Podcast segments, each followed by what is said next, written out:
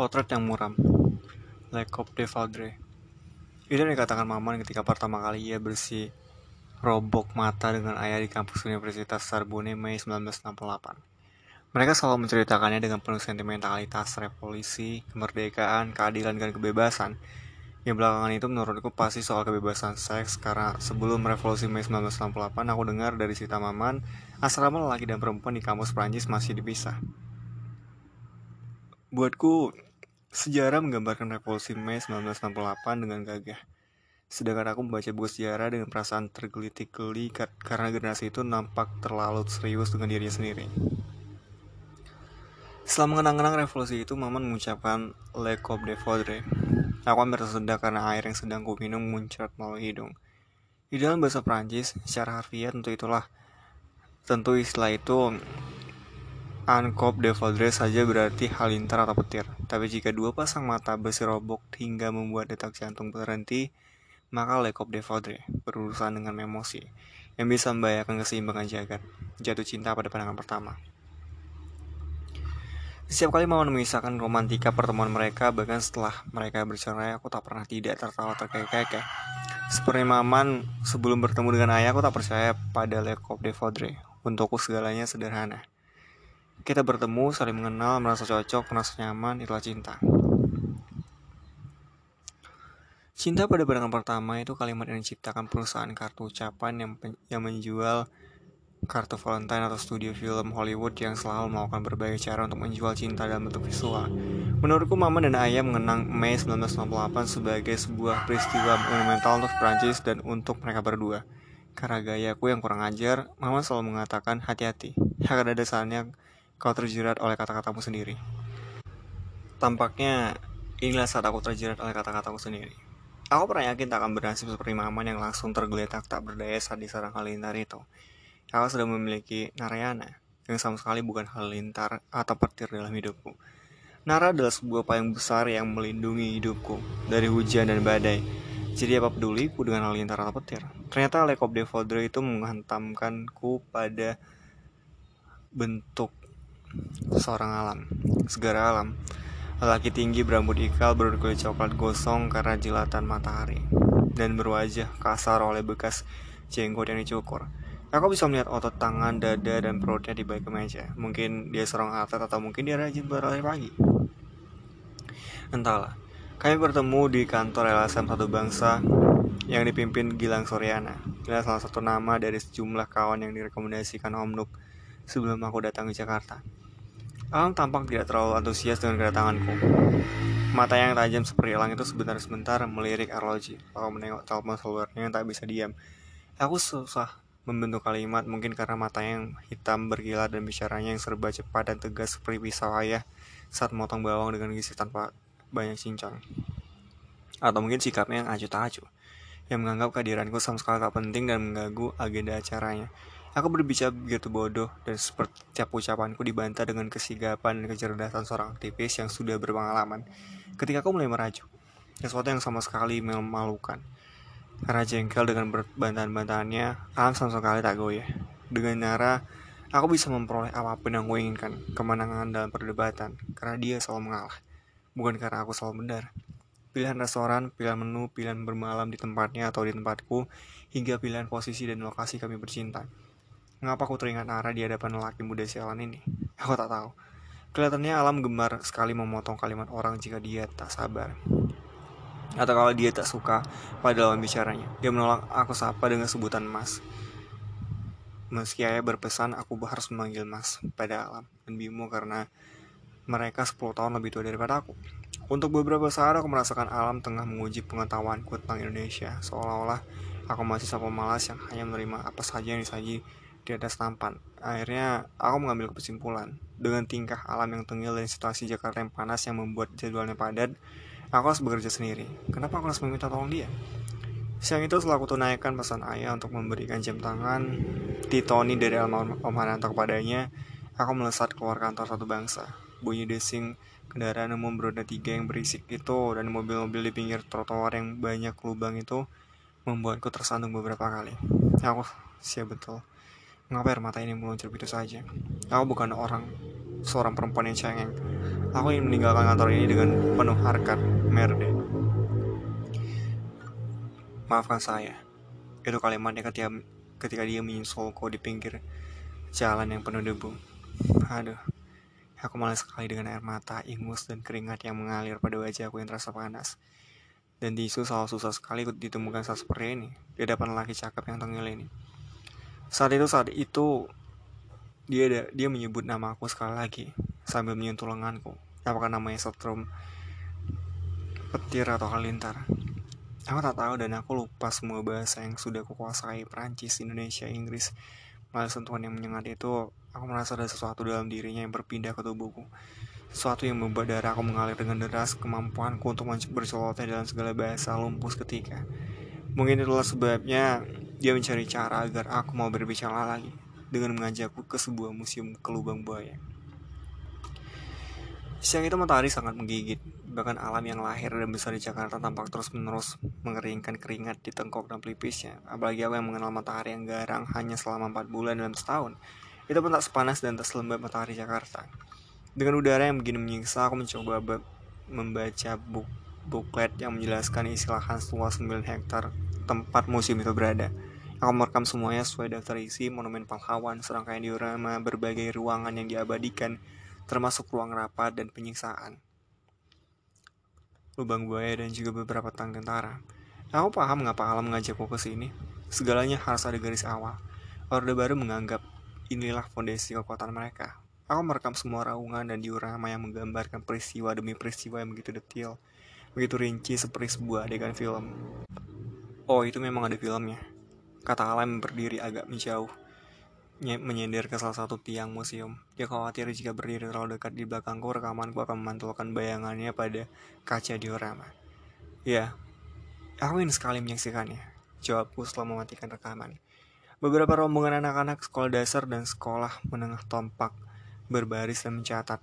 Alam memandang mereka dan bermain dengan satu-satu satu dua anak SD yang tampak bosan. Selagi merekam semua itu, aku sempat mewawancarai beberapa guru yang tengah mengantar murid-muridnya Menurut dua orang guru perempuan namanya sudah kucatat kunjungan itu adalah sebagian dari pelajaran sejarah. Di sekolah menengah pertama, mereka bahkan wajib menyaksikan film yang tadi disebut-sebut alam. Aku betul-betul harus menyaksikan film ini, kata aku menghampiri alam. Guru tadi, Ibu Rahma, mengatakan diorama itu persis dengan adegan-adegan film. Aku memasukkan video ke dalam tas, tak menyadari wajahku sudah matang seperti baru saja direbus, panas dan basah. Alam memandangku dengan intens dan ini menggangguku sejak tadi. Sejak dia mengejarku ke pinggir jalan di Ponorogo, pandangan alam seperti seorang yang siap menembus masuk tubuh siapa saja. Menerobos benteng pertahanan apa pun dan dengan mudah kilatan melanya itu menancap masuk. Aku terganggu dan gelisah karena merasa pandangan alam tak akan menyisakan sepetak atau bahkan setitik wilayah pribadi dalam diriku. Dia mendekat dan mengambil tisu dari saku celananya. Aku itu takut akan kekuatan alam. Kuputuskan akan untuk menyambar bungkusan tisu itu dan buru-buru mengucapkan terima kasih. Wajahmu seperti kepiting, kepiting rebus, katanya tersenyum, merah dan menggairahkan. Aku tertawa mendengar metafora itu. Kami berjalan menuruni tangga dan aku masih mengambil beberapa rekaman jarak jauh untuk mendapatkan footage museum itu dari luar. Jadi kepingin kepiting saus padang, kata alam pada diri sendiri. Itu cara berbelok paling aneh yang pernah aku dengar. Aku bertanya di manakah makanan laut yang paling enak di Jakarta. Dia menyebut beberapa tempat selain dekat Ancol, katanya ada juga kepiting dan udang rebus yang diberi saus nanas di kamel. Rupanya itu singkatan dari kampung Melayu. Di sana juga ada kepiting saus padang terlezat di seluruh jagat, katanya hiperbolik. Tapi tetap saja ucapannya menerbitkan air liur, air liur kok. Aku belum pernah mencoba kepiting saus padang, jawabku berlangsung. Alam mengatakan kalau aku nanti mampir ke restoran roda memenuhi permintaan Om Nuk, dia akan mengajakku ke Kamel suatu hari. Tapi saat itu, setelah selesai merekam, Bima dan Gilang sudah menantinya di lokasi unjuk rasa. Telepon seluruhnya yang berbunyi setiap 20 menit itu membuatku berulang-ulang meminta maaf sudah merebut diri, merebut dia dari janji dengan Bimo dan kawan-kawannya. Tidak apa. Hari ini sudah unjuk rasa berapa beberapa kelompok dan perguruan tinggi unjuk rasa yang besar nanti kalau harga BBM diumumkan. Dan pasti BBM akan naik katanya sambil melihat ke arah jalanan. Lagi pula kau harus berkenalan dengan Bimo. Om Nuk dan kan juga ingin laporanmu. Alam tersenyum. Mendengar itu aku segera menyatukan menyatakan sudah selesai dengan kawanku hari itu. Dan Alam segera memanggil taksi untuk menyusul kawan-kawannya di bundaran Hotel Indonesia. Perjalanan yang cukup jauh, lama dan macet, aku sudah mendengar reputasi kemacetan Jakarta dan Bangkok. Tapi aku tak mengira kita bisa menyelenggarakan seminar atas taksi saking lamanya durasi kemacetan di kota ini. Kami sama-sama memberi komentar tentang musim itu, tentang bagaimana pemerintah Orde Baru begitu perkasanya bisa terus-menerus menghidupkan imaji kejahatan musuhnya dan berhasil menumbuhkan serta menyuburkan kebencian masyarakat terhadap hantu bernama komunisme. Bagaimana semua literatur asing mencoba mengungkap teori siapa sungguhnya di balik peristiwa ini. Komunisme hanya satu kata yang manjur untuk dijadikan musuh bersama. Kecuali jika mereka membaca diam-diam, mahasiswa di Indonesia belum pernah membaca buku-buku Karl Marx atau tafsirnya karena ada larangan pemerintah. Carinya. Pa paranoia itu malah membuat anak-anak muda tertarik mencarinya. Kata Alam mengeluarkan sebungkus rokok tapi hanya memegang-megangnya. Aku tahu dia ingin betul merokok tapi menahan diri. Dan seandainya mereka tahu, toh itu teori yang gagal di mana-mana. Takkan ada yang tertarik, aku saja tidak. Bimo juga tidak. Dan bukan karena apa yang menimpa keluarga kami, tapi justru karena kami membacanya sebagai mahasiswa dan menggunakan nalar. Aku ingin sekali bertemu dengan Bimo. Om Nuk sering berkali bercerita tentang dia. Aku mendengar nama itu disebut-sebut berkali-kali. Pasti kau karib dengannya. Sejak kecil kami seperti abang adik. Dalam soal menghadapi anak jalanan, saya abangnya. Dalam soal perempuan, dia menjadi kakak saya. Alhamdulillah itu.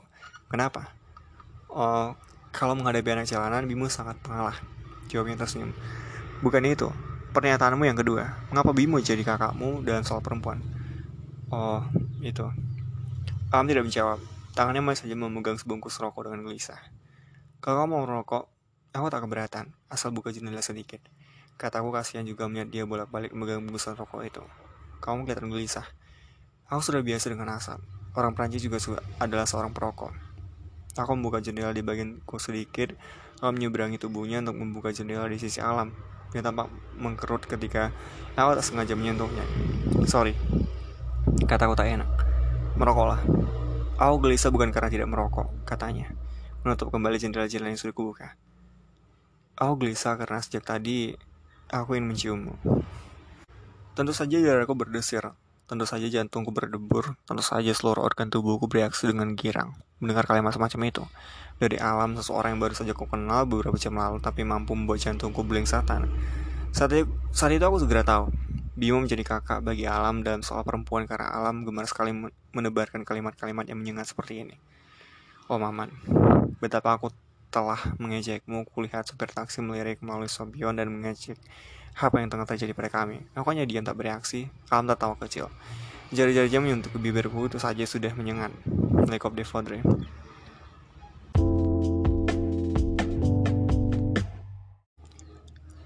Upayaku untuk mewawancarai sastrawan Pramudia Natatur mengalami kesulitan karena jadwalnya cukup padat. Alam berjanji membantu mencari tahu kegiatan Pak Pram. Biasanya kalau beliau memberi ceramah tentang bukunya, kita bisa coba minta wawancara di lokasi, kata Alam. Aku sudah berhasil mendapat janji dengan tiga orang bekas tapol yang bersedia diwawancara besok dan lusa. Karena hari itu jadwalku kosong, sementara harga BBM sudah diumumkan, Al mengusulkan agar aku berbincang dengan ibunya, sementara dia, Bimo dan Gilang harus pergi mengawal unjuk rasa besar di titik-titik penting Jakarta. Kau bisa ke rumah ibuku sendiri? Atau perlu aku jemput? Don't be ridiculous. Pergi untuk urusan unjuk rasa. Aku biasa ke mana-mana sendiri. Tiba-tiba aku menikmati perhatian alam meski hanya melalui telepon. Tadi ini cerita insiden mal semalam. Oh, are you alright? Aku baik-baik saja. Justru aku khawatir dengan keadaan nama. Bagaimana kalau perjalanan hubungan dengan kasihnya terganggu akibat mulut harimau itu? Aku mengingat drama semalam yang sungguh memalukan. Sudahlah, Rama sudah lama membuat keluarga Om Haji terluka karena tingkahnya. Biar dia belajar. Alam balas dengan garang. Ya tapi tinggalku semalam sebetulnya bukan aku. Jangan terlalu sering menyalahkan diri sendiri. Alam Lukas. Rama sudah tahu apa yang dihadapi. Aku tidak menjawab. Jadi kita bertemu di rumah ibu. Suara alam mulai melunak. Sampai jam berapa rencananya? Mungkin selesai urusanku, aku bisa jemput kamu di percetakan negara. Aku menahan rasa girang mendengar dia ingin bertemu lagi hari itu. Betapa centilnya dan betapa pubernya. Persis seperti remaja di masa pancaroba. Lazimnya aku akan lebih tertarik dengan proses wawancara dan jawaban narasumberku, tapi aku perlu mencoba mencocokkan jam wawancara dengan jadwal alam. Ini bukan hanya gawat, tapi konyol. Apa yang terjadi dengan Nara? Aku harus segera nelponnya meski ongkosnya akan sangat mahal. Kau selesai jam berapa? Wawancara aku mungkin hanya 2 atau 3 jam. Alam tertawa. Kau belum kenal ibuku kau akan diajak makan atau mungkin diajak masak, diajak ngobrol sebelum akhirnya kau bisa wawancari dan merekam dia. Pasti akan seharian. Jadi kau, kau akan menemuiku, menemuiku di rumah ibumu. Alam terdiam. Begini saja. Nanti kita saling telepon. Kalau kau selesai lebih cepat, kita bertemu di tengah saja. Kau sudah pegang ponsel Andi. Iya, dia meminjamkan satu untukku. Aku juga masih ada ponsel nomor Prancis. Ini aku menahan kecewa. Oke, okay. ya aku harus pergi sekarang. Take care, bye. Aku menutup telepon rumah Om Aji, jadi belum tentu aku bertemu dengan alam. Atau mungkin bertemu. Tapi belum jelas kapan dan di mana. Dengan kecamuk unjuk rasa, bagaimana mungkin kami bisa bertemu. Kenapa bertemu dengan laki tinggi dengan dagu biru bekas cukur jenggot itu penting betul. Aku menguburkan segala kegelisahanku karena ada keperepotan yang lain. Aku harus memenuhi pesan ayah untuk membawa bunga melati. Din, Cari bunga melati di mana ya? Bunga melati. Memangnya siapa yang koit? Koit. Nah, ini total repot betul anak serbuan ini. Koit maksudnya mati, meninggal, berpulang, wafat. Aku mengambil agenda aku dan mencatat kata aneh itu. Koit. Sejak aku, tiba, sejak aku tiba di Jakarta, aku mencatat berbagai kata yang aneh di telingaku, yang tak tercantum dalam kamus. Ani terkekeh melihatku bergaya seperti seorang notulen yang obsesif. Memangnya kamu mau melayat? Atau mau kawin? Mati itu untuk orang kawin atau meninggal lintang. Hmm, mengapa ya meminta aku membawakan melati untuk transfer ya? Sudahlah. Di mana aku bisa membeli bunga melati? Aku perlu besok. Apa boleh buat di kuburan? Ayo aku antar. Kan kamu bilang kamu suka mengunjungi makam untuk jalan-jalan. Seperti Flanner. Ani terus dia mengedipkan mata. Aku melempar bantal ke arah Andi, ke arah Dini. Sungguh menyenangkan mempunyai sepupu yang sebaya untuk anak tunggal seperti aku titip si Ira ya. Besok subuh dia akan ke pasar.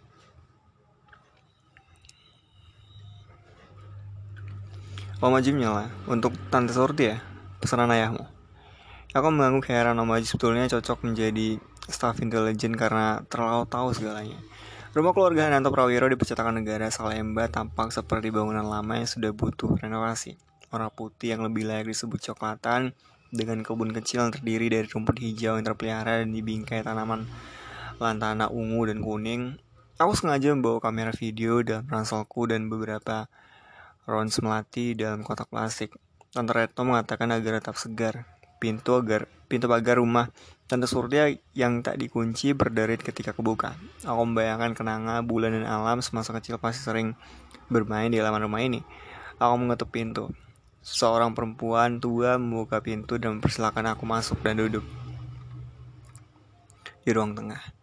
Aku bisa mendengar suara mesin jahit dari ruang sebelah. Alam pernah bercerita ibunya mempunyai dua asisten untuk usaha jahitan. Sebuah kursi rotan panjang dan sebuah kursi malas tua yang sudah saatnya pensiun. Puluhan potret lama yang sudah menguning di atas rak buku, sebuah jambangan berisi kembang anyelir putih yang membuat ruangan itu lebih segar. Potret keluarga Hananto yang besar itu diletakkan di dinding. Om Hananto yang masih muda tampan memangku bayi laki-laki. Pasti itu alam. Yang didampingi anak-anak perempuannya, aku menembak itu adalah kenangan dan bulan. Di samping mereka semua, Om Mandio.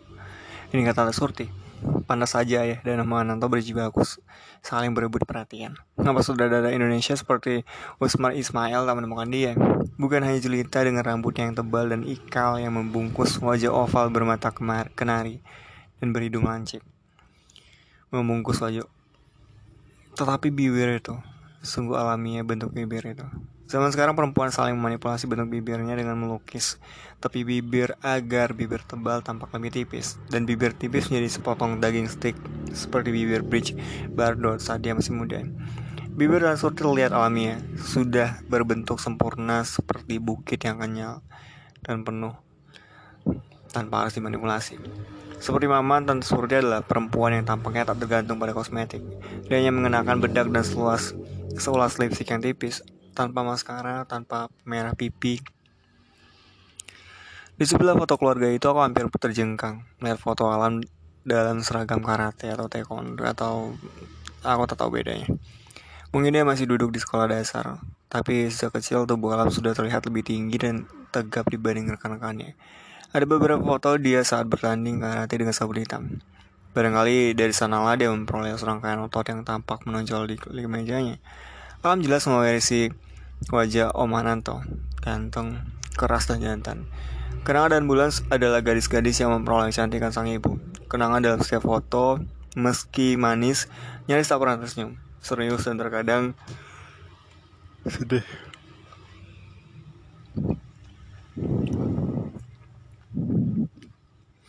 Sementara sang adik justru selalu bergaya dan menatap kamera dengan ramah. Halo Lintang, seorang perempuan berusia 60-an berdiri di hadapanku. Inilah Surti Anandari, yang masih saja tetap cantik di usianya yang sudah senja. Yang membedakan dia dengan Surti pada potret muram itu adalah rambut yang sudah diselimuti ubah dan kulitnya yang berusi, berubah tekstur. Untuk seorang perempuan yang sudah melalui begitu banyak siksaan hidup, Tante Surti terlibat terlihat tangguh. Sinar mata elang alam mungkin diperoleh dari ibunya, berkilat dan menyengat. Aku menyodorkan tanganku dan sedikit menunduk. Dia memelukku dan mencium pipiku dengan hangat. Dengan mata yang agak berkaca, dia mengelus rambutku. Cantik sekali Putri Dimas ini. Ayo duduk. Mau minum apa Lintang? Aku duduk berlahan. Masih personal ya sosok. Tanda Surti. Dia betul-betul hadir dan menguasai ruangan.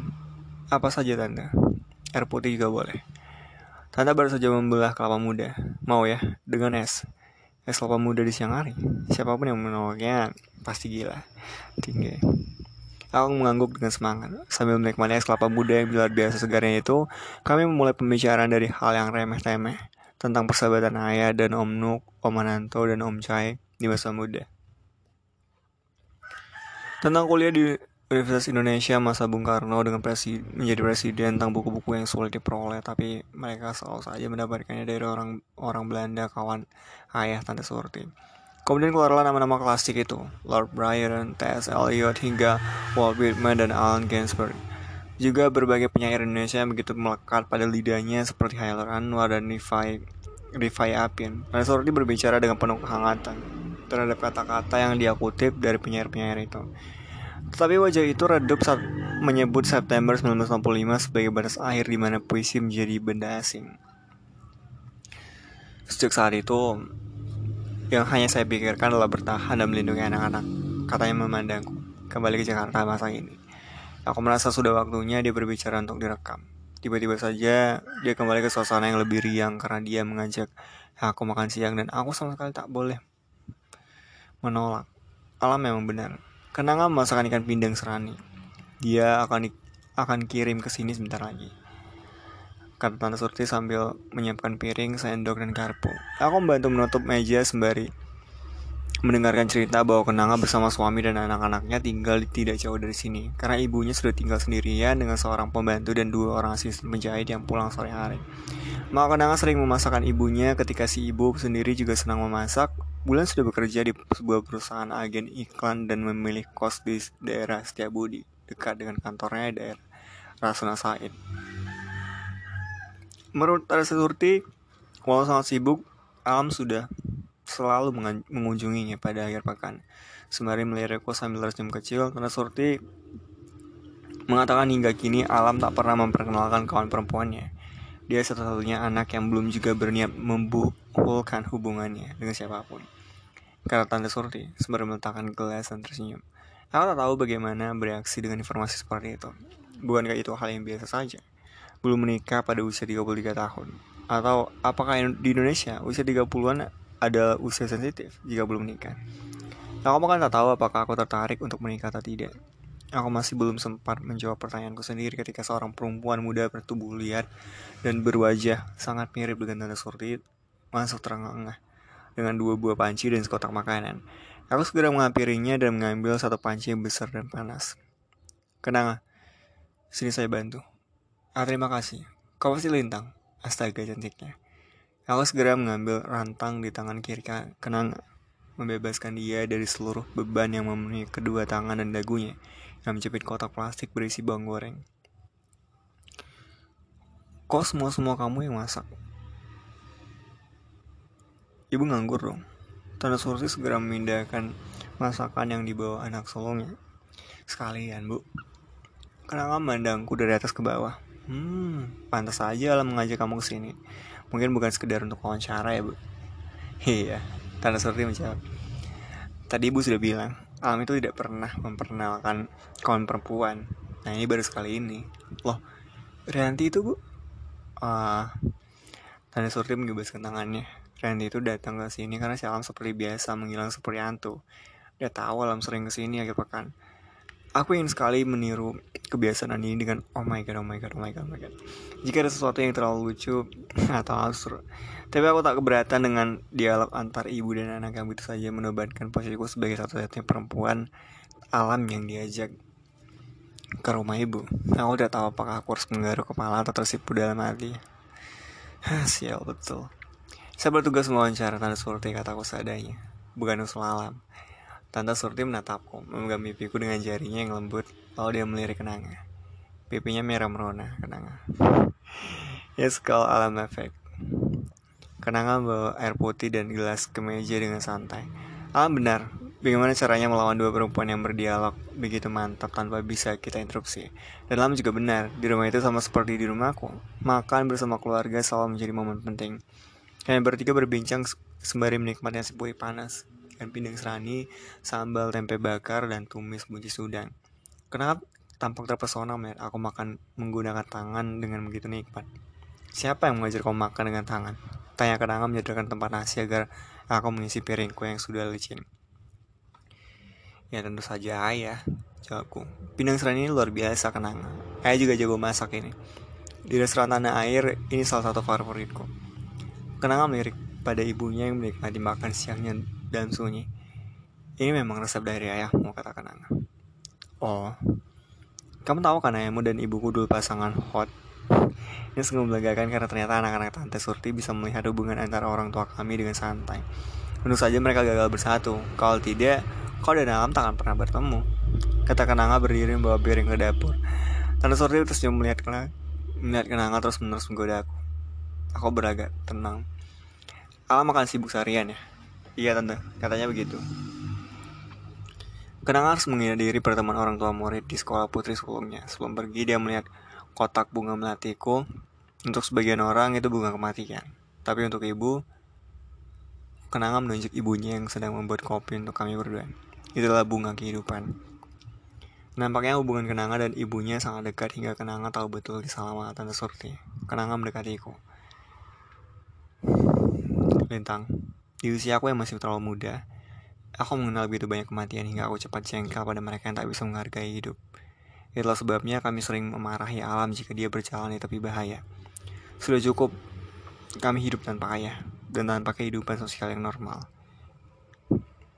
Kenanga, aku harus menemukan wawancaramu. Aku mau pegangannya. Ibu saja dulu. Dialog tiang jiwa kami, kapan-kapan kita bisa berbincang lagi. Dialah tiang jiwa kami. Kapan-kapan kita bisa berbincang lagi. Aku harus pergi. Kenanga mencium pipiku. Kami menikmati kopi di ruang teban menghadap teras. Kali Tante Surti siap menghadap kamera. Aku mengingatkan jika dia merasa tak nyaman, dia harus mengutarakannya agar aku menyantap pakaman. Hanya dengan pancingan satu pertanyaan, Tante Surti bercerita kepada kamera. Soal kamera itu adalah seseorang yang dikenalnya, seseorang yang tunggu-tunggunya bertahun-tahun. Aku memutuskan menikah dengan Hanto Prawiro di Jakarta pada tahun 1953 karena cinta dan keyakinan. Aku mengenal Hananto sebagai seorang pria yang bertanggung jawab dan mencintai keluarganya. Tentu saja aku tak pernah tahu apa aspirasi politik Mas Hananto, apalagi kegiatan-kegiatannya. Seperti banyak istri tahanan politik lain, tentu saja saya tahu profesi Mas Hananto sebagai wartawan kantor berita Nusantara. Saya tahu dia memegang deks luar negeri. Tapi saya tak tahu apa yang dilakukannya di luar jam kantor. Dan sepanjang tiga tahun ketika kami diinterogasi, hanya itulah yang mereka ingin ketahui. Apa yang dilakukan Mas Ranto, apakah dia anggota Lekra, pertemuan apa saja yang pernah dihadiri, siapa saja yang hadir, itu pertanyaan yang diulang-ulang oleh interrogator yang berbeda-beda, dengan nada yang berbeda-beda juga. Tanah Surti berhenti bicara. Dia mereguk kopinya, mengambil nafas, ceritakan bagaimana mereka menahan seluruh keluarga. Sebetulnya bukan mereka menahan seluruh keluarga, tapi kami di, didera rasa takut dan tak ingin berpisah. Semuanya diawali dari Mas Ranto, yaitu berpamitan di pagi hari 2 Oktober karena situasi di kantor tak menentu, katanya. Dia meminta aku tak keluar rumah jika tak perlu, atau jika merasa tak aman, kembali berdiam ke rumah orang tua aku lagi di Bogor untuk sementara. Karena aku baru saja mengungsi ke sana untuk alasan yang berbeda, alasan kekisruhan rumah tangga, Tentu saja aku menolak untuk pergi. Aku tak menyadari betapa meningkatnya suhu politik Indonesia saat itu. Mas Ranto berangkat dengan wajah cemas tapi tetap tenang seperti biasa. Dia hanya mengingatkan aku jangan terlambat memberikan susu untuk alam. Karena si bungsu rewel betul. Aku menjawab bahwa aku akan mencoba memberikan air susuku selama mungkin. Tentu saja kami tak pernah tahu bahwa itulah pertemuan terakhir kami sampai saat Mas Han dieksekusi beberapa tahun kemudian. Ketika Mas Sananto tidak pulang malam itu, aku belum was-was. Karena menyangka keesokan pagi dia akan muncul dan mengeluh betapa banyak pekerjaan yang belum selesai. Tapi sekali lagi ketika Mas Sananto tak muncul juga sampai malam, aku mulai menelpon ke kanan kiri. Terus saja ke kantor yang tidak jauh sama sekali, ke rumah beberapa kawan dan kerabat, dengan membawa kenanga dan menitipkan bulan dan alam ke pasangan tua yang baik hati di sebelah rumah, aku menyusul Mas Han ke kantor berita Nusantara. Dia juga tak ada di sana. Aku tak bisa menemui pemimpin redaksi yang katanya juga tak kelihatan. Hari-hari berikutnya aku diliputi rasa cemas dan paranoia. Aku berupaya bersikap tenang agar Kenanga dan Bu Bulan bisa bersekolah dengan baik. Meski mereka sering pulang agak dini karena sekolah diliburkan, ibuku menelpon. Menyentakku agar aku segera bawa anak-anak ke Bogor sambil mengumpat Mas Ranto sebagai seorang suami yang tak memikirkan keselamatan keluarganya. Dengar celaan seperti itu, saja dengan defensif aku bertahan untuk tetap di rumahku, rumah kami. Menjelang makan ketiga, di sebuah malam, aku mendapat kunjungan salah seorang wartawan kantor berita Nusantara, bernama Kusno. Ayahmu pasti mengenalnya. Pemimpin redaksi dan sebagian orang kantor berita Nusantara ditahan. Sebagian yang lain diintegrasi, Kusno termasuk yang diintegrasi, tapi boleh pulang. Dia mengatakan menghampiri rumah Hananto juga sebuah resiko. Dengan terburu-buru, Kusno menyampaikan pesan bahwa Mas Hananto sedang diburu. Dia sedang merunduk dan tak bisa dihubungi. Sebaiknya, menurut pesan Mas Hananto, aku dan anak-anak mengusik ke rumah Bogor. Begitu saja dia menghilang sehingga aku tak percaya baru saja mendapatkan pesan yang menjadi bum, sumbu kecemasan hidupku bertahun-tahun. Di mana Mas Hananto? Ke mana dia berlari? Lari dari apakah? Mengapa dia sampai tak bisa menelpon atau menghampiriku bareng sebentar saja? Itu pertanyaan seorang istri yang lama sekali, yang sama sekali tak memahami betapa hari-hari itu ternyata menandai nasib banyak orang Indonesia. Bukan hanya anggota PKI dan keluarga serta kerabatnya, tapi juga mereka yang sekedar bersimpati atau terlibat dalam organisasi yang bertautan dengan PKI. Hanya beberapa hari setelah kedatangan Kusnos, kelompok orang berpakaian sipil mendatangi rumah kami mencari barang-barang Mas Ranto.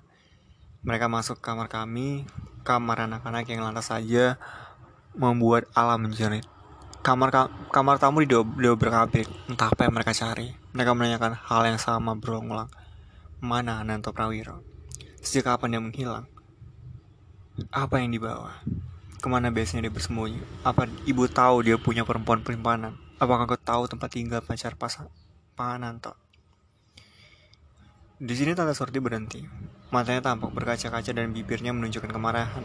Aku menawarkan untuk beristirahat dulu. Tapi tante Surti bersikeras untuk menyelesaikan semuanya. Saat itu juga. Malam itu kok kami tak ditahan. Baru beberapa hari kemudian mereka meminta aku ikut untuk diinterogasi di Guntur. Saat itu sulit untukku meninggalkan anak-anak karena orang tuaku tidak tinggal di Jakarta. Dengan naif aku menyangka mereka akan membiarkan kami pulang setelah kau memberikan keterangan. Jadi akhirnya kami memutuskan boyongan kau Guntur. Selanjutnya kisah Tante Surti tentang pengalaman mereka di Guntur persis seperti surat-surat kenanga dan Tante Surti yang ditemu yang kau temukan di apartemen ayah. Dia bercerita hingga mereka dipulangkan lantas ditahan lagi di Budiman Budi Kemuliaan yang berbeda dengan membaca surat-surat itu, kini aku mendengarnya sendiri dari suara yang sudah lama ditimbun oleh 32 tahun yang menekan. Suara itu sesekali terdengar tenang dan mantap. Tapi saat menceritakan tentang kenangan yang mulai menyaksikan kekejian di usia terlalu dini, tanda Surti mulai parau. Saya selalu bertahan kalau sekedar dibentak-bentak, diberi makanan seadanya, tidur di atas tikar untuk kemudian diintegrasi lagi ke sekolah harinya. Itu semua bisa saya hadapi. Apa yang paling sulit dihadapi selama tiga tahun mereka memburu Om Omananto? Yang paling berat justru pada tahun terakhir ketika kami dipindahkan ke Budi Kemuliaan. Perlakuan apa pun terhadap saya bisa saya lawan dengan diam. Saya patuhi apa yang mereka inginkan, memasak, bebersih kakus, menggosok kamar mandi berdua dengan kenangan untuk kemudian diintegrasi lagi berjam-jam. Tapi yang paling menakutkan seorang ibu, yang kemudian membuat jiwaku nyaris lepas dari tubuh, adalah apabila ada sesuatu yang mengancam anak. Suatu pagi, saya melihat kenanga tengah memijit-mijit bau salah seorang integrator. Wajah kenanga begitu polos dan tak paham kebencian dunia. Ada satu hal jika mereka meminta kenanga membersihkan ruang penuh darah yang kering, tempat mereka menyiksa. Tapi jika mereka mulai menyentuh kenanga, meski hanya permintaan memijit, ini membuat darahku naik kepala. Kenanga sudah berusia 14 tahun. Dia tumbuh menjadi gadis remaja yang memasuki pubertas di sebuah tahanan. Kulit kenanga kusam, warna mata yang selalu merah dan tubuhnya kurus kering. Tapi dia tetap seorang gadis manis yang payudaranya mulai tumbuh. Aku mencoba menahan diri. Aku tahu, melihat cara mereka melanjangi kenanga dengan pandangan mata yang menjijikan. Aku segera mengambil kenangan untuk membantuku masak. Hanya beberapa menit kemudian, salah seorang option memanggilku ke tengah. Itu artinya aku harus ke ruang integrasi yang hanya ada dua buah kursi, satu meja, dan satu lampu neon panjang yang cahayanya sekali bergelepar. Aku masuk, kulihat Pak R sebut saja begitu, salah seorang integrator yang paling kami benci dan Pak A yang seluruh wajah dan matanya berwarna hitam. Dia tak pernah membentak, tak pernah memukul, tak pernah mencabut kuku atau menginjak jempol dengan kaki kursi, apalagi menyentrum. Semua, semula kami semua, para perempuan yang ditahan sementara di sini, konon akan dipindahkan. Menyangka dia integrator yang lumayan lebih manusiawi daripada Pak A, Pak T, apalagi Pak M, yang jarang bicara dan gemar menabrak, menabuk tanah lagi. Namun belakangan kami segera mengerti, kebuasan Pak R di format dalam bentuk kekerasan seks. Kini aku yang menekan tombol jeda, aku tak berani merekam pengalaman buruk ini. Aku teringat surat tersurat di apartemen ayah. Ayah dua baris kalimat, tapi cukup mengutuk. Membuat aku traumatik dan melotot sepanjang malam sambil mengutakan mengutuk mengutuk kemanjaanku. Biarlah aku dikatakan sinias dokumenter yang dungu, tapi aku tak tahan menghadapi hati yang gerudukan. Tante Surti menatapku, dia mengangguk dan dari sinar matanya dia meyakinkan aku bahwa ia, ia perlu mengungkap kisah hitam itu. Pak M memberi kode agar aku duduk di kursi. Dia berdiri dan masih menguar-nguar pertanyaan dengan nada keras dan membentak-bentak. Sekali aku menjawab dengan suara lirih, dia akan berteriak sembari memajukan wajah yang besar. Kotak dan gelap itu seperti tepat 5 cm depan hidungku. Dia berteriak, apa? Sedemikian keras hingga ludahnya bermuncratan ke wajahku. Aku tetap menjawab, tidak tahu. Dan saat itulah Pak R maju menyingkirkan tubuh raksasa Pak M.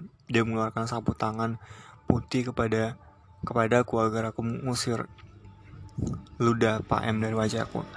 Sambil mengusap wajah, aku masih bisa melihat bagaimana pandangan Pak R memerintahkan Pak M untuk keluar. Apakah dia ingin melindungiku? Tentu saja tidak. Ini semua sekedar sebuah perkenalan pada kekejian sesungguhnya.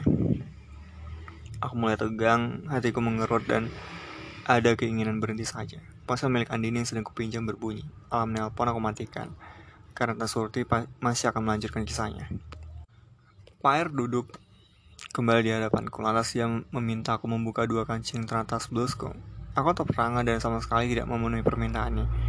Dia tersenyum dengan tenang dia berdiri dan mendekatiku. Ketika tangannya ingin meraih, tentu saja aku mundur hingga kursi berdiri. PR menggeleng perlahan dan membuka kancing pertama dan kedua blusku. Sesudah itu, dia kembali ke kursinya, tapi aku tak bisa lega. Semua pertanyaan-pertanyaan dilontarkan adalah pertanyaan yang membosankan yang sudah pasti tidak bisa aku jawab.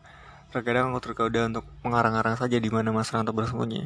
Tapi dengan tiga anak yang kini mereka gunakan sebagai senjata, aku tak berani bertindak serampangan. Seperti biasa, aku menjawab tidak tahu.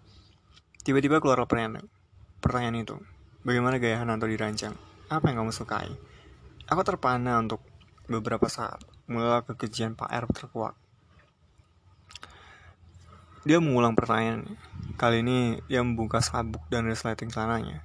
Matanya memandang kancing blusku, aku tetap diam tak menjawab. Suara Pak R menekan, tidak membentak, tidak mencaci, menekan. Apa yang kalian lakukan dirancang? Dia mengulang pertanyaan itu tersenyum.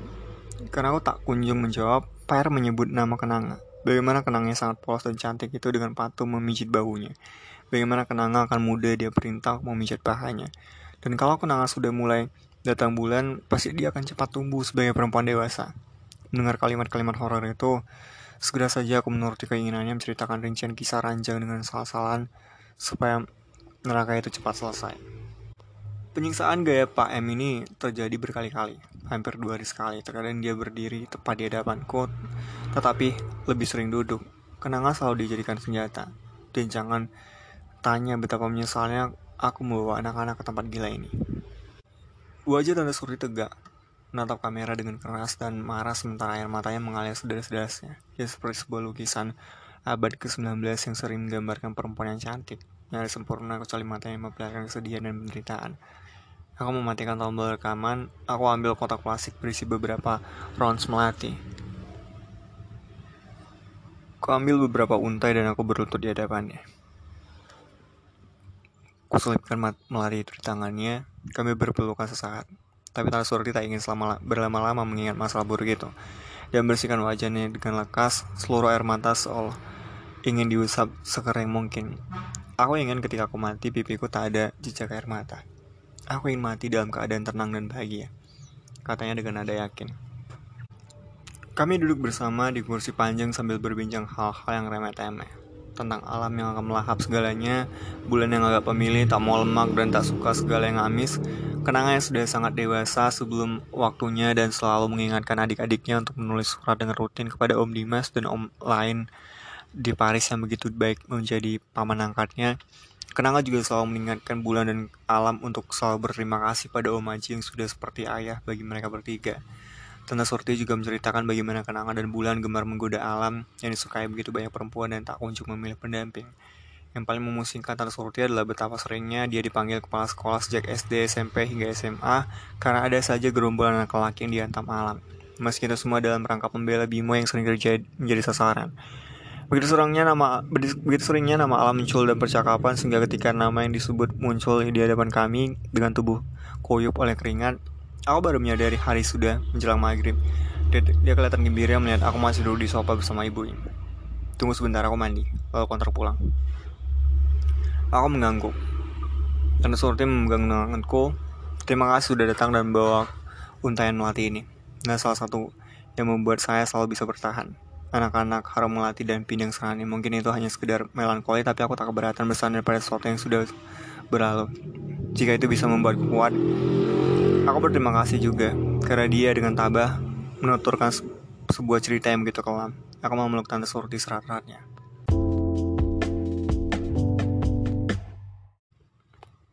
bagaimana seseorang pacarmu Aku memandang alam yang kini sudah bersih dengan harum sabun mandi dan wajahnya disiram pantulan cahaya mobil.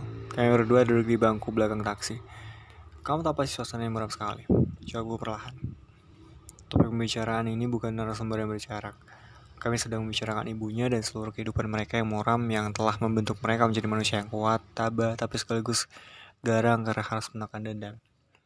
Bagaimana seseorang harus membicarakan kembali bagian-bagian buruk dalam hidupnya, bagian di mana kemanusiaan dia dikecilkan dan dilecehkan. Berkali-kali aku menawarkan untuk berhenti saja karena aku sendiri tidak kuat. Mata elang itu menyambar hatiku seketika karena dia mengambil tanganku dan menggenggamnya dengan erat. Pasti ibu menolak berhenti. Iya, jawabku sambil menatap tanganku yang sedang digenggam. Kau pasti lapar. Kamu yang lapar. Ibu mengatakan kau pemakan segala. Aku belum mandi. Kita ke kampung Melayu, warung-warung makanan laut itu, arah rumah sakit. Begitu saja dia memutuskan dan sungguh aku tak keberatan meski aku selalu ingin mandi setelah menyelesaikan hari yang, ger yang geras seperti sekarang. Al mengambil sebuah buku acara dari dalam ranselnya. Besok acara aku hanya rapat strategi di kantor. Kalau kau mau, kita bisa ke acara diskusi buku Pramudiana Tatur di Jalan Proklamasi. Mungkin kita bisa coba tangkap dia dan wawancara sedikit di sana. Seandainya bisa, baru kita berjanji untuk wawancara yang lebih panjang di rumahnya. Mau? Terus saja aku tidak menolak. Bukan salah satu tujuan akhirku, mewawancarai Pramudia Natatur. Bagaimana mungkin aku menolak? Tinggi. Aku begitu girang hingga ku cium pipinya. Ini kabar terbaik yang pernah ku dengar sejak aku tiba di sini. Mercy, mercy. Alam hanya menggenggam dan mencium punggung tanganku sambil melihat keluar jendela. Sekali lagi aku juga tidak keberatan pada saat itulah ponsel Andini berbunyi. Bunyi lagu entah apa, mengapa Dini meletakkan lagu itu sebagai ringtone.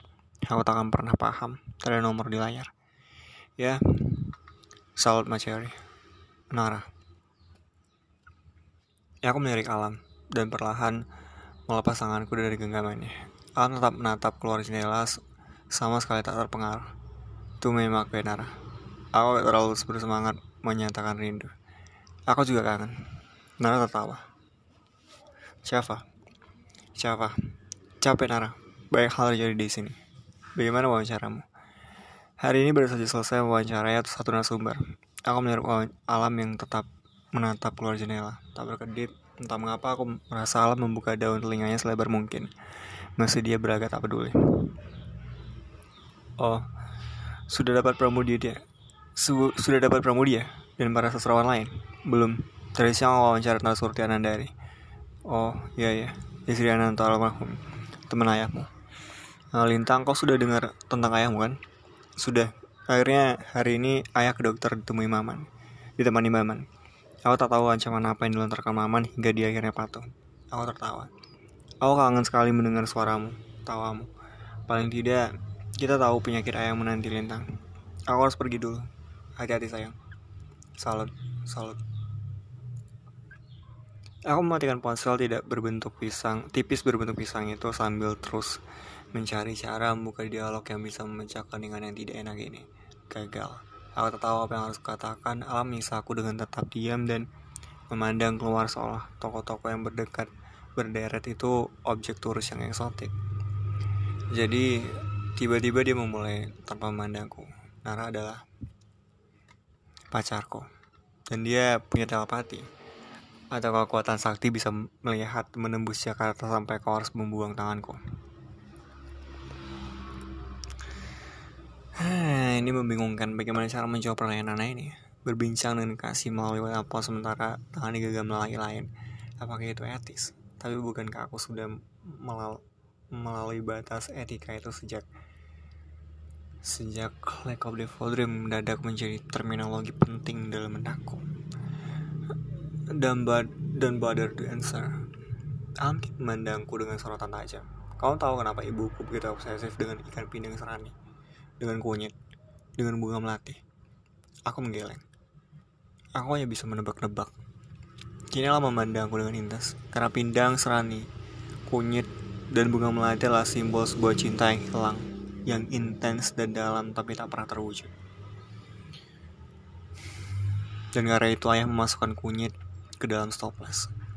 Jawabku seperti baru menyelesaikan puzzle terakhir sebuah permainan. Tak ingin berakhir seperti mereka saling mencintai lantas kehilangan dan kini mereka hanya mengenang dan merenung dari jauh. Mereka siapa? Mereka ayahmu dan ibuku. Aku yakin ibuku mencintai mencintai bapak seperti halnya ayahmu mencintai ibumu. Tapi Dimas dan Sorti itu adalah dua nama yang mewakili kisah cinta yang hilang, yang terputus. Kini Alam betul-betul dekat dengan wajahku, tapi dia sengaja berhenti tepat di depan hidungku dan sama sekali tidak menyentuhku. Aku hanya bisa merasakan nafasnya yang berbau mentol yang membuat dadaku melonjak-lonjak.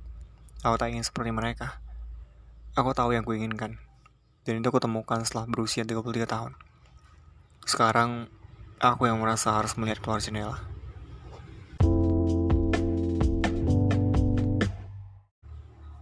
Jakarta 6 Mei 1998 ayah yang saya cintai. Saya bersyukur ayah akhirnya bersedia diantar Maman ke rumah sakit.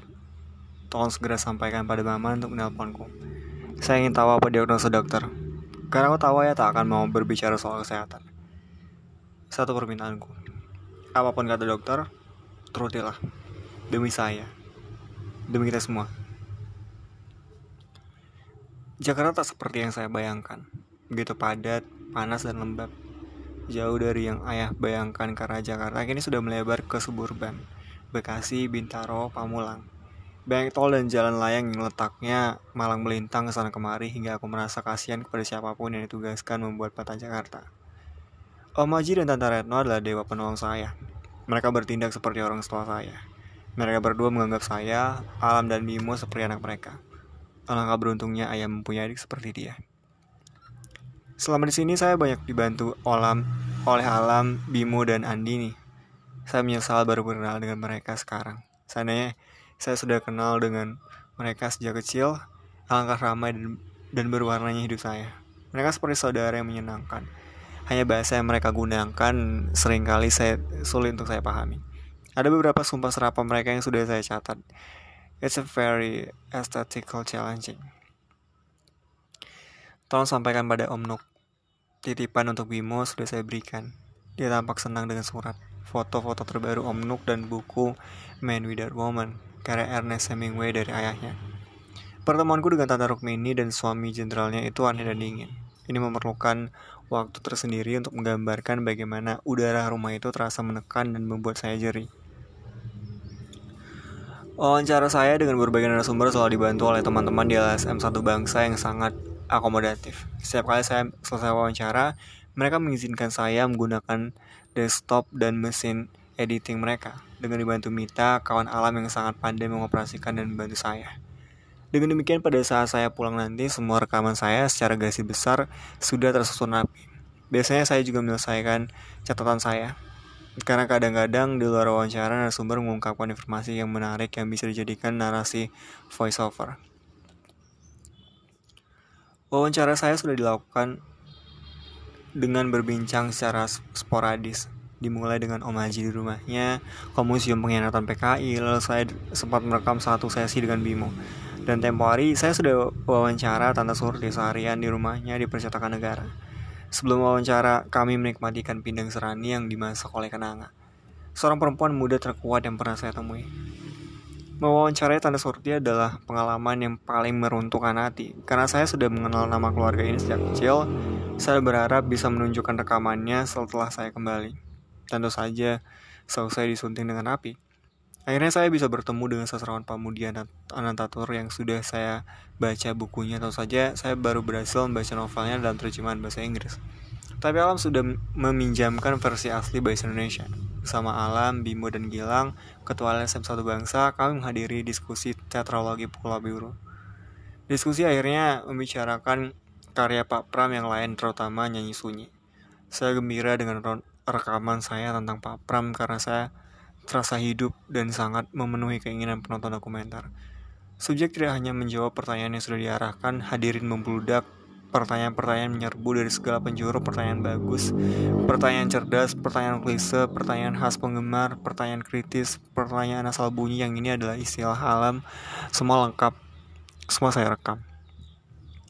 Selesai tanya jawab, saya sempat mewawancara Pak Pram sebentar. Beliau sempat juga bercerita, meski tak panjang soal penanganannya perjalanannya ke Pulau Buru, bagaimana dia menulis tentang keluarganya, sebagian besar sudah saya ketahui dari buku dan media asing yang menulis tentang dia. Tapi selalu berbeda jika kita sendiri yang mendengar suaranya. Mungkin itu judul yang akan saya gunakan untuk dokumenter ini. Mendengar suara dari seberang atau dalam bahasa Inggris. Voice from the, the other side. Karena Monsieur Dupont juga meminta kami menuliskan subtitle bahasa Inggris. Selesai dari jalan proklamasi, Alam dan Bimo mendadak mengajak saya cepat-cepat naik jeep milik Gilang. Setelah duduk di atas jeep, sambil mengemudi seperti orang sinting, Gilang memberitahu bahwa ada beberapa lalat selama acara berlangsung. Lalat itu sebutan para aktivis untuk intelijen. Saya sendiri tak melihat mereka karena asik mendengarkan para pembicara dan Pak Pram. Ayah, suhu di Jakarta semakin meningkat. Secara harfiah maupun metaforis, setelah harga BBM naik dengan sendirinya semua harga semakin melejit. Maka unjuk rasa semakin gegap gembita dan lebih kerap. Pihak militer berupaya menggelar dialog bersama mahasiswa, tapi dengan berani semua mahasiswa meneruskannya, meneruskan unjuk rasa. Kritik mahasiswa bukan hanya kritik soal harga BBM dan fasilitas subsidi kepada bank-bank yang mencapai 100 triliun. Bahkan sudah ada bunyi keinginan reformasi dan menuntut Presiden Soeharto turun. Tingkat tinggi G15 di Kairo, Mesir itulah sebabnya Alam dan Bimo kembali tenggelam dalam kesibukan urusan strategi menemani dan membantu para mahasiswa yang sudah tergabung dalam satu koordinasi. Menurut Gilang ini gerakan mahasiswa. Para aktivis dan media dengan sukacita mendukungnya karena memiliki tuntutan yang sama, yaitu reformasi. Rama sebagai alumni Trisakti tak percaya ketika alam menyampaikan akan ada mimbar bebas yang mengkritik pemerintah Orde Baru. Aku juga perlu melaporkan pada ayah bahwa gara-gara kelakuan anakmu ini, Rama sedang dalam proses dipanggil, diwawancara dan ditelaah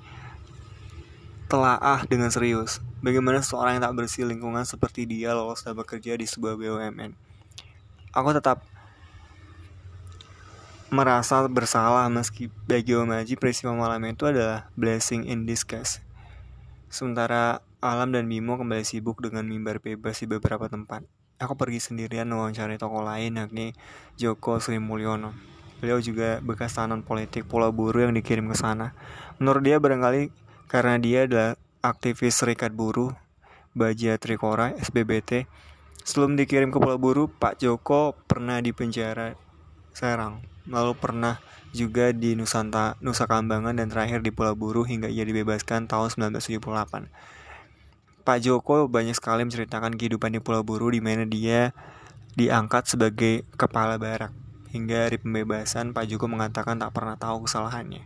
Yang paling tragis adalah seperti juga banyak rekan yang lain, am amat sulit untuk dia mencari pekerjaan karena cap ekstrapol. Ayah, saya ingin bercerita banyak tentang semua wawancara saya, tapi sekali lagi rasanya menyaksikan hasil akhir film dokumenter saya nanti akan lebih memuaskan karena lebih lengkap, luas, dan mendalam. Saya senang mendengar ayah makan malam dengan Nara di restoran tanah air. Ayah masak apa untuk dia? Jangan terlalu pedas. Serasa dia akan sering ke sana selama saya tak ada. Rinduku untuk Maman, Om Nuk, Om Che, dan Om Rishaf. Tolonglah jaga kesehatan. Saya sangat mencintai ayah. Anandamu selalu. Lintang Utara.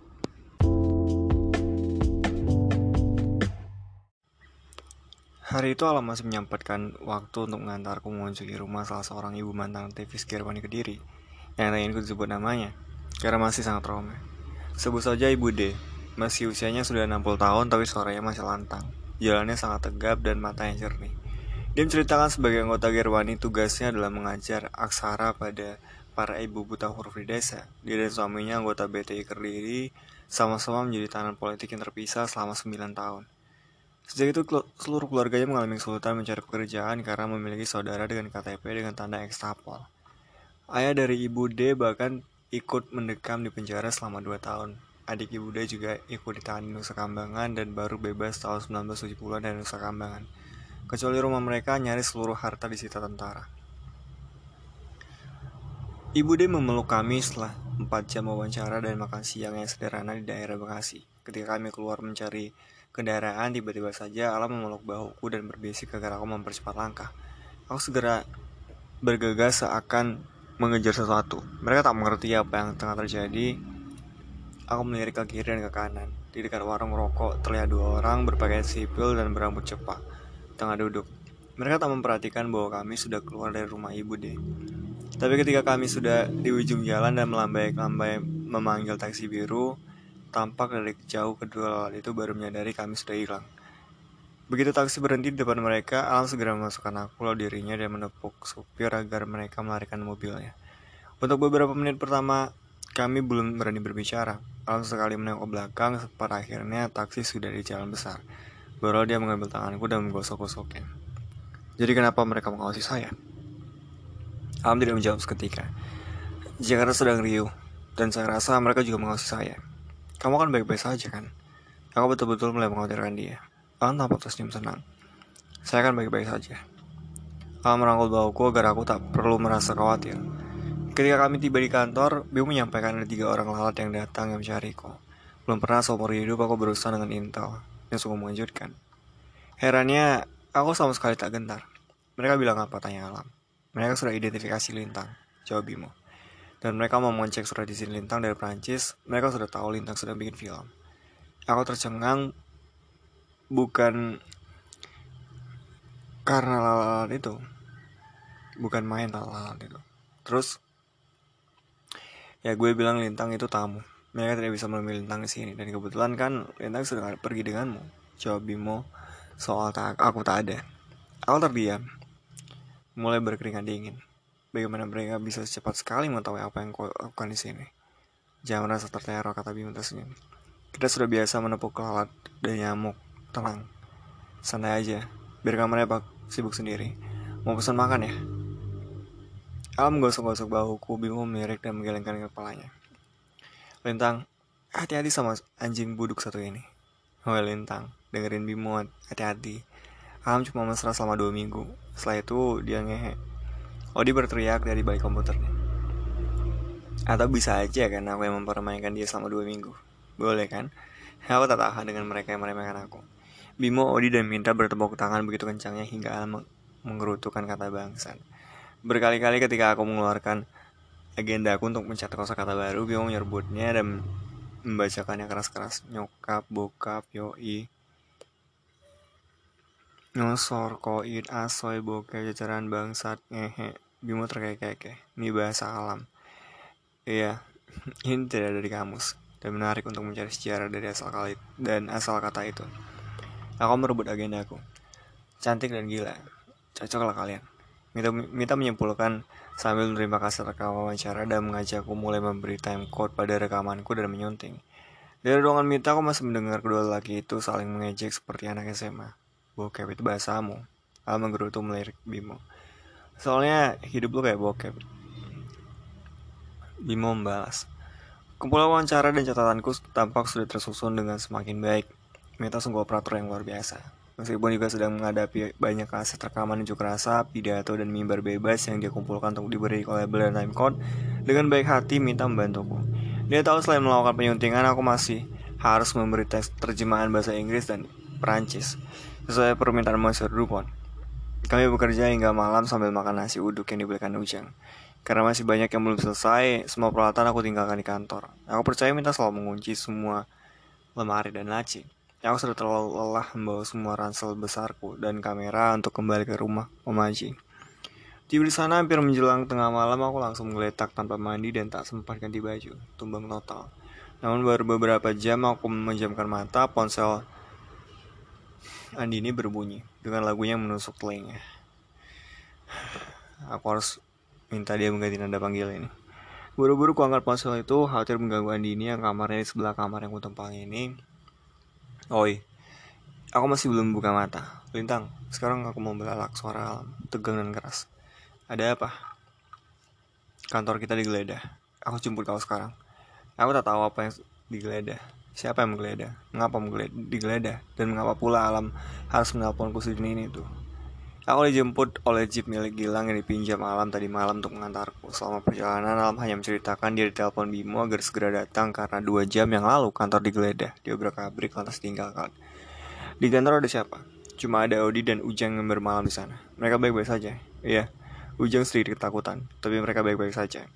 Wajah Alam sama sekali tidak memperlihatkan keadaan baik-baik saja. Pasti ada sesuatu hingga dia merasa aku perlu ikut dengannya membelah jalanan Jakarta di ini hari yang masih gelap dan sunyi. Tiba di kantor satu bangsa, sudah ada beberapa teman di sana. Baru aku mengalami apa yang disebut teror mental. Alam dan aku menyapu seluruh ruangan dengan sekali pandang. Gilang dan Odi tampak berjongkok dengan lemas di depan seluruh tumpukan buku dan kertas-kertas yang berantakan seperti habis ditendang angin puyuh.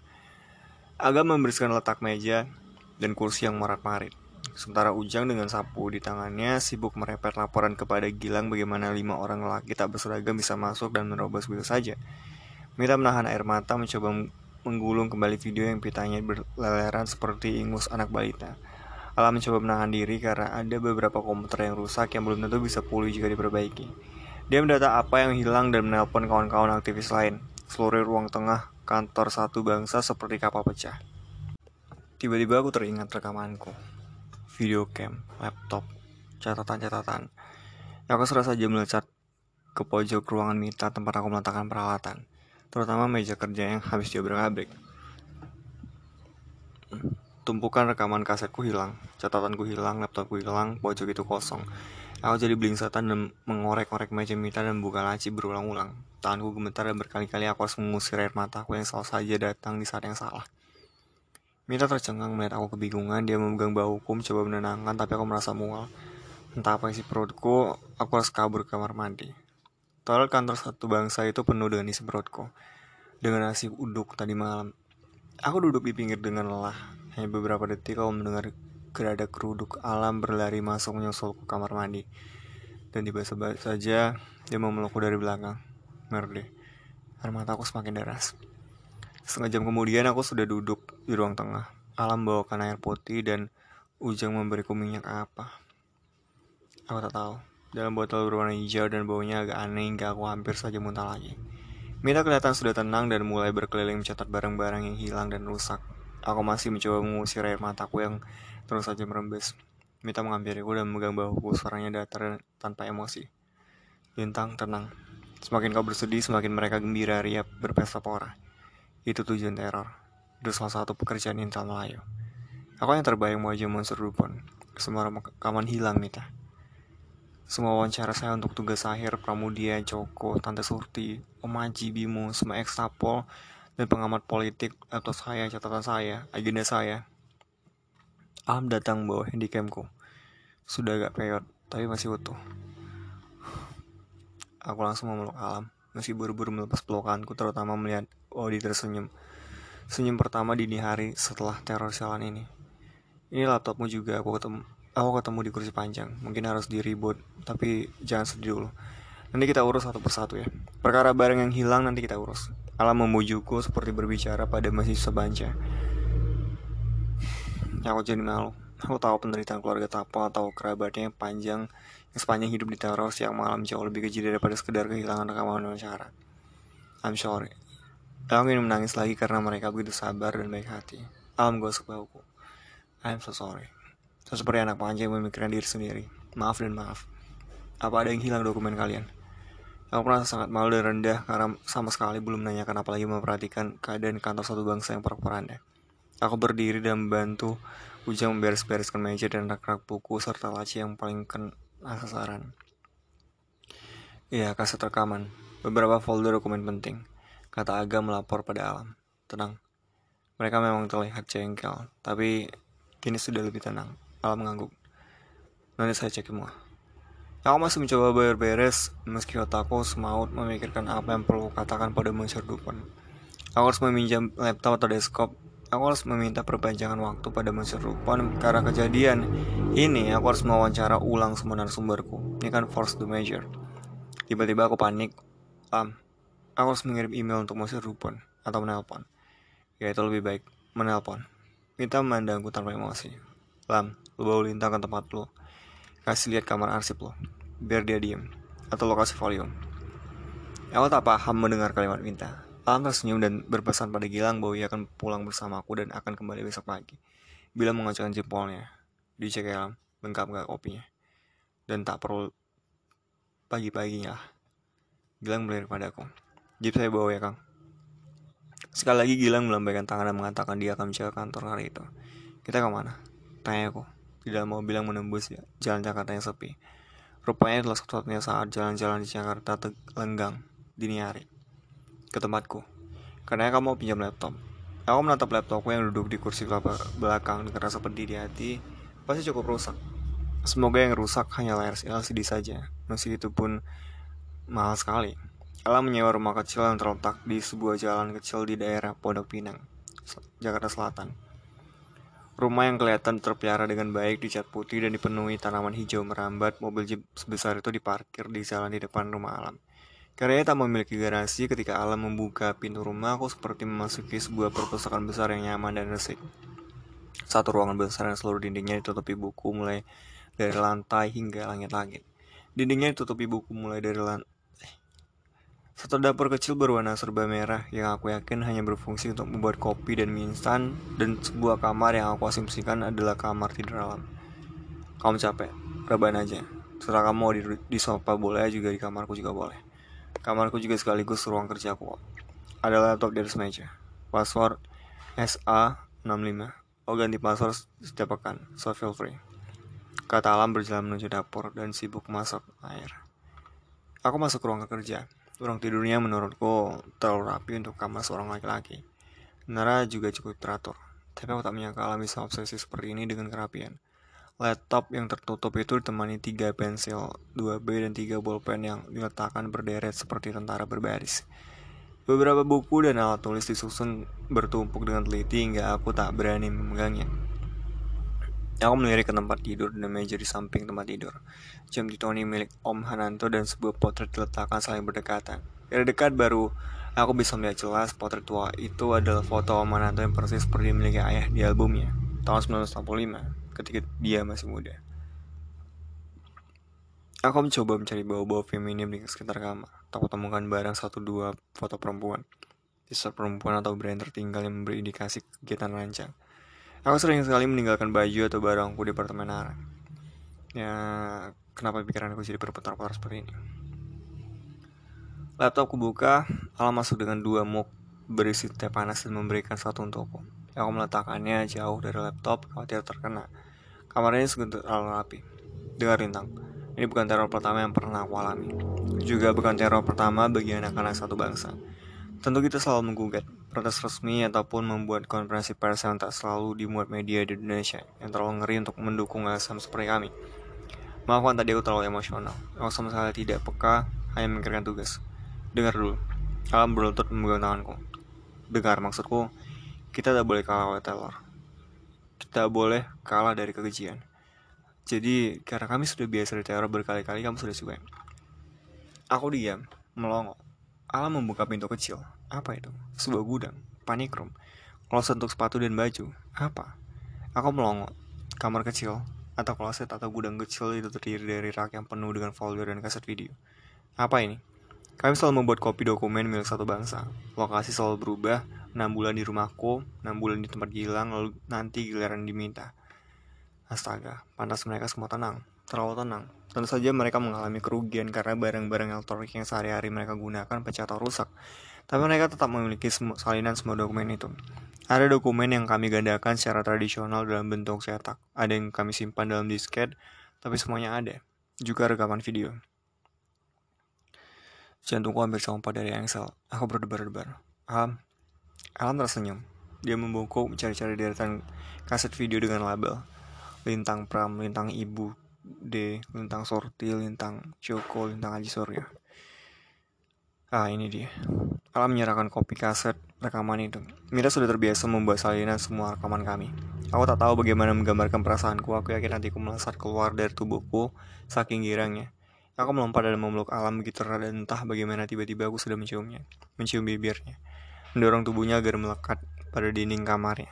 Tak bagaimana dia segera membahas itu semua dengan semangat yang sungguh menggebu, menciumku merobek blus hingga kancing-kancing itu bertaburan dan giliran dia yang menekan tubuhku dinding. Kami tak sempat lagi saling melucuti seluruh baju karena segala hasrat terlalu lama ditahan dan dibungkus oleh rasa segan dan sopan.